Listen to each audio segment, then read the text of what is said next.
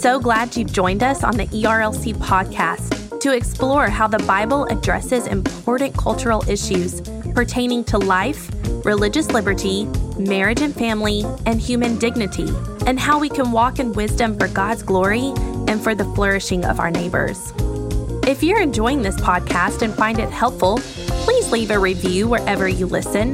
This will help more people find and benefit from what we're learning together. We are grateful for the time you take to join us for these conversations.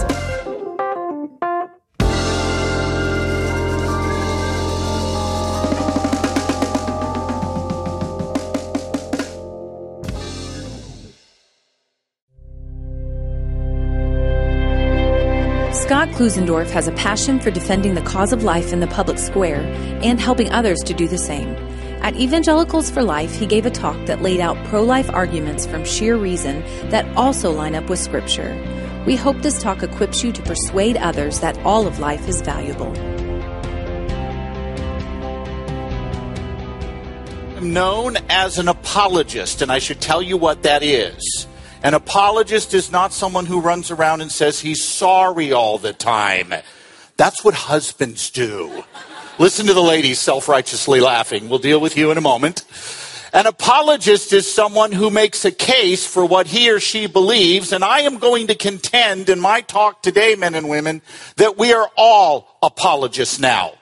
The days of believing we can leave the defense of human life and dignity to a small group of professionals who do all the heavy lifting for us are over. All of us have got to do our duty and be prepared to make a case for life. And I'm going to make it simple for you today. You don't have to have a PhD. You don't have to have a graduate degree. You do not have to have even a high school degree to do what we're going to talk about in the next 15 minutes.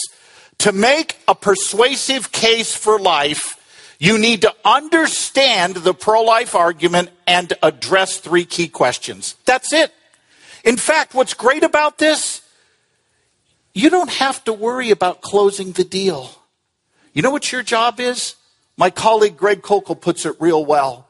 Your job is to put a pebble in their shoe. Have you ever had a pebble in your shoe when you're out hiking? It's going to wear on you and wear on you until you deal with it. We're going to put some pebbles in some shoes today. Here is the basic pro life argument. It's real straightforward. It's helpful, helpful for us to know our terms. Premise one it's wrong to intentionally kill innocent human beings.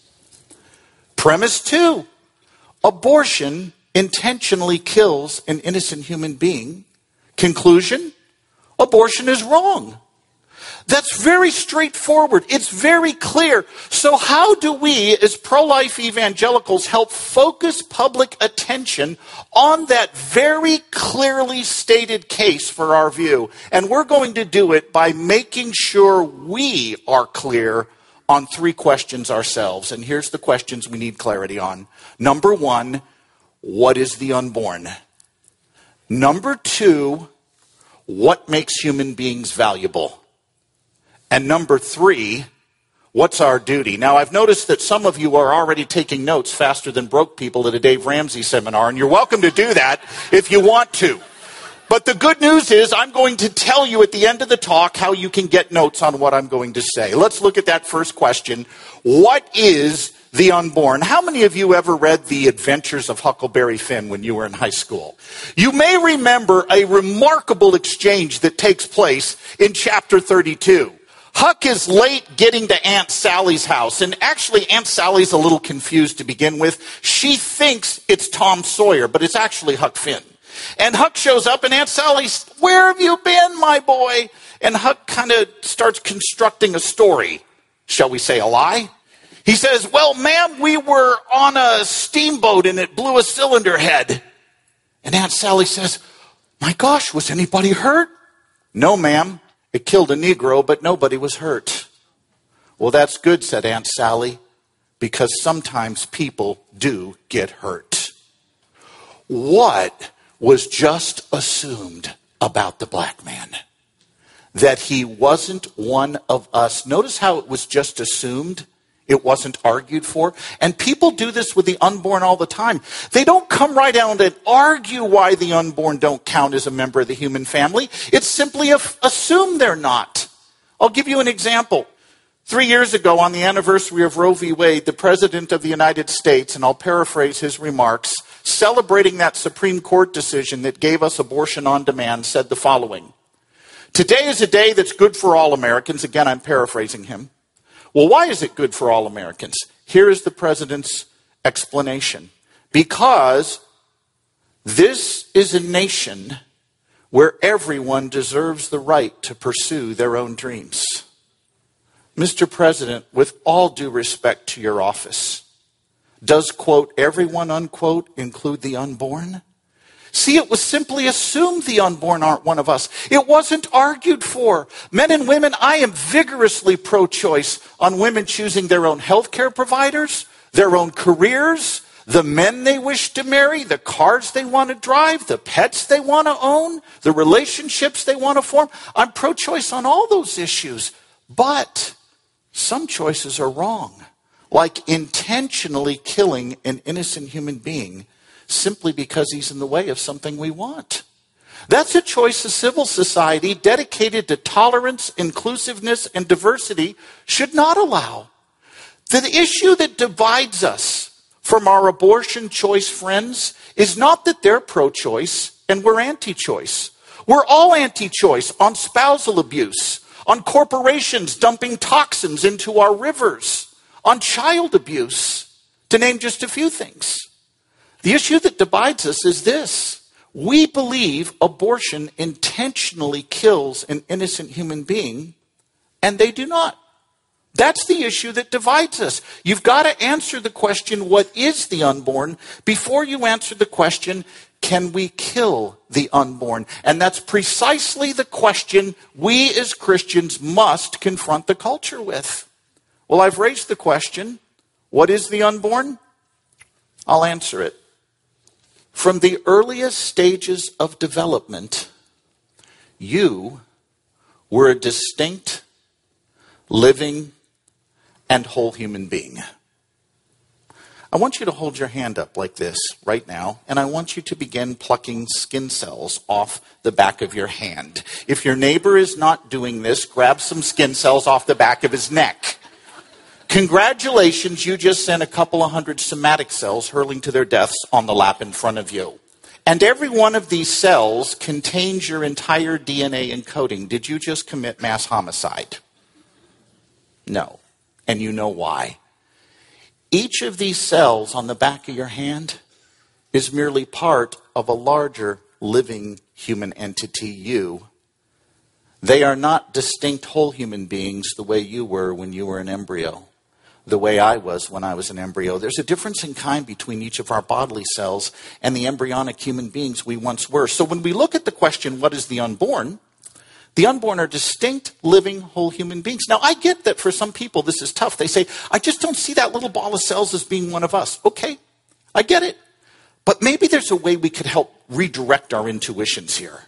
How many of you remember the days of analog film? Now, me, for those of you under 50, let me tell you the dark ages of photography. The way it worked for your parents was this.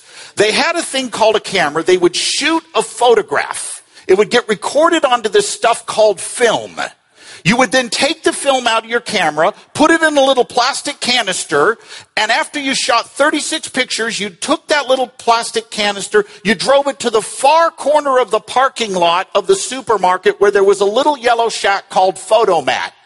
You would then drop the film off, wait a month and a half for your pictures to come back, half of them overexposed. Do I preach truth, those of you that remember those dark days? The thing that was great though is Polaroid came up with a solution in the late 60s, early 70s, the Polaroid camera. And the way that worked is you would shoot a picture, it would spit out a white piece of paper, and you would have your picture after two minutes. Now I want you to imagine with me it is 1970. You are on a Mexican safari, and as philosopher Richard Stith points out, you just happen to snap a photograph of a black jaguar jumping across the trail in front of us. Black jaguars are almost never photographed, but you got it. And while you're waiting for that photo to emerge, And you're, you're ecstatic. National Geographic is going to make you rich. While you're waiting for that picture to emerge, I come up behind you. I rip the camera out of your hand. I yank the paper out of it and I tear it up. Are you angry at me? What if I said, What's the big deal? There's no jaguar in that picture. That's just a white paper with a brown smudge. Would you be satisfied? You would look at me incredulous and you would say, Are you out of your mind? The jaguar in the picture was already there. We just couldn't see him yet because he was still developing. Men and women, from the one cell stage, you were already there. We just couldn't see you yet. Our culture needs to understand that. Second question we need to be clear on is not only what is the unborn, but what makes us valuable. If you are a single guy right now at this conference, you're going to love what I'm about to have you do. I want everybody on the count of three to start looking around the room and stare at five or six people. If you're a single guy and you've already seen a cute girl at this conference and you've been dying to make eye contact, now is your God sanctified moment. Do not laugh. I met my wife that way. All right, go ahead, stare around the room. Just look at some people, make them uncomfortable. All right, look back this way. What makes us equal? Our culture is obsessed with equality. They want marital equality. They want income equality, social equality, but they don't have a good answer for what makes us equal in the first place. We Christians do. We are all equal, not because of some physical trait that we don't share equally and that may come and go in the course of our lifetimes.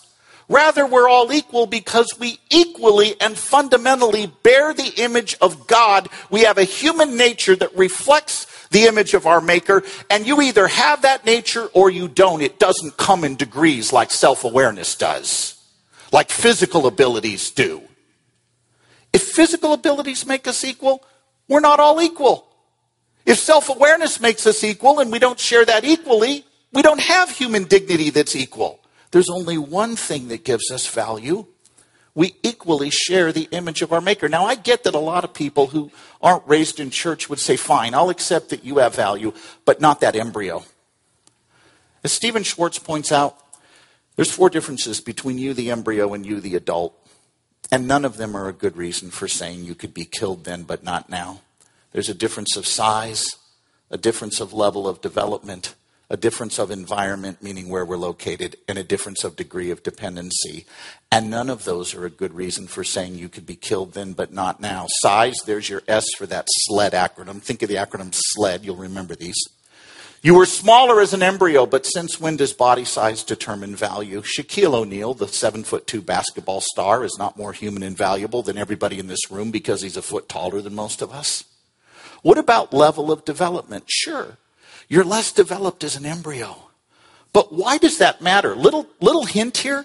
We need to stop letting people make us assume the burden of proof all the time. If they assert level of development is what gives us value, they need to argue for that. Why does development make us valuable? Two year old girls do not have a developed reproductive system. Are they less valuable than a 21 year old young woman who does? Abraham Lincoln made this very same point when he would debate the issue of slavery. His opponents would say that black man differs from us. Lincoln said, Yeah, he does, but not in ways that matter. And here's what Lincoln said You say man A is white, man B is dark. Oh, it is skin color then? The fair skinned man having the right to enslave the dark skinned man? Take care. By that rule, you're a slave to the first person you meet with skin fairer than your own. You say it is not skin color, it's a matter of intellect. The white man, you allege, has superior intellect to the dark man. Take care yet again. By that rule, you're a slave to the first person you meet with an intellect superior to yours. You say it is not skin color, it is not interest, it's a matter, or, or it is not skin color, it's not intellect, it's a matter of interest. The white man, you allege, has it in his interest to enslave the dark man. Take care yet again. By that rule, you are a slave to the first person you meet who can make it his interest to enslave you. Do you see what Lincoln was doing here? Size, level of development, environment. Where you are does not determine what you are. If you flew here from New Jersey, you didn't stop being you. If that's true, If a journey of 700 miles from Chicago doesn't change you from one thing to another, how does a journey of seven inches down the birth canal suddenly transform you from non human, non valuable thing we can kill to valuable human being that we can't? And finally, degree of dependency. How does it follow that because you depend on another human being, you can be killed? There are some infants that are born that cannot tolerate formula. They can only tolerate the mother's milk. What would we think if the mother said, My body, my choice, that kid depends totally on me for survival, too bad, and she neglects the child and he dies? Size, level of development, environment, degree of dependency. Those are the only four differences between you, the embryo, and you, the adult, and none of them are good reasons for saying you could be killed then, but not now. What is our duty? Our duty is to step up and engage, and I'm going to tell you how to do it. I want you to think in closing to Thanksgiving next year, this year rather. Aunt Betty is visiting you. She's not a Christian. She does not hold your worldview. And she, she certainly does not get why you're pro life. And between bites of turkey and stuffing, she looks at you and says, Now tell me again why you're pro life. Here is your answer in one minute or less. I want somebody to time me. Somebody, do I have a volunteer that will time me on this? Okay, see me. I will make sure you get a free book for your benevolent volunteering. Ready? Go. Aunt Betty, I'm pro life because the science of embryology says that from the earliest stages of development, you were a distinct, living, and whole human being. And you know what else, Aunt Betty? There's no essential difference between that embryo you were and the adult you are today that would justify killing you back then. Differences of size, level of development, environment, and degree of dependency are not good reasons for saying you could be killed then but not now. Did I get it done in a minute? Woo! 28 seconds. Yeah. Question Did I overtly cite Bible verses? But did I communicate biblical truth? Did I make an argument? Did I maybe, just maybe, put a pebble in Aunt Betty's shoe? I'm asking you to step up and do the same thing. Together, let's all be apologists. Let's go out there and give them heaven.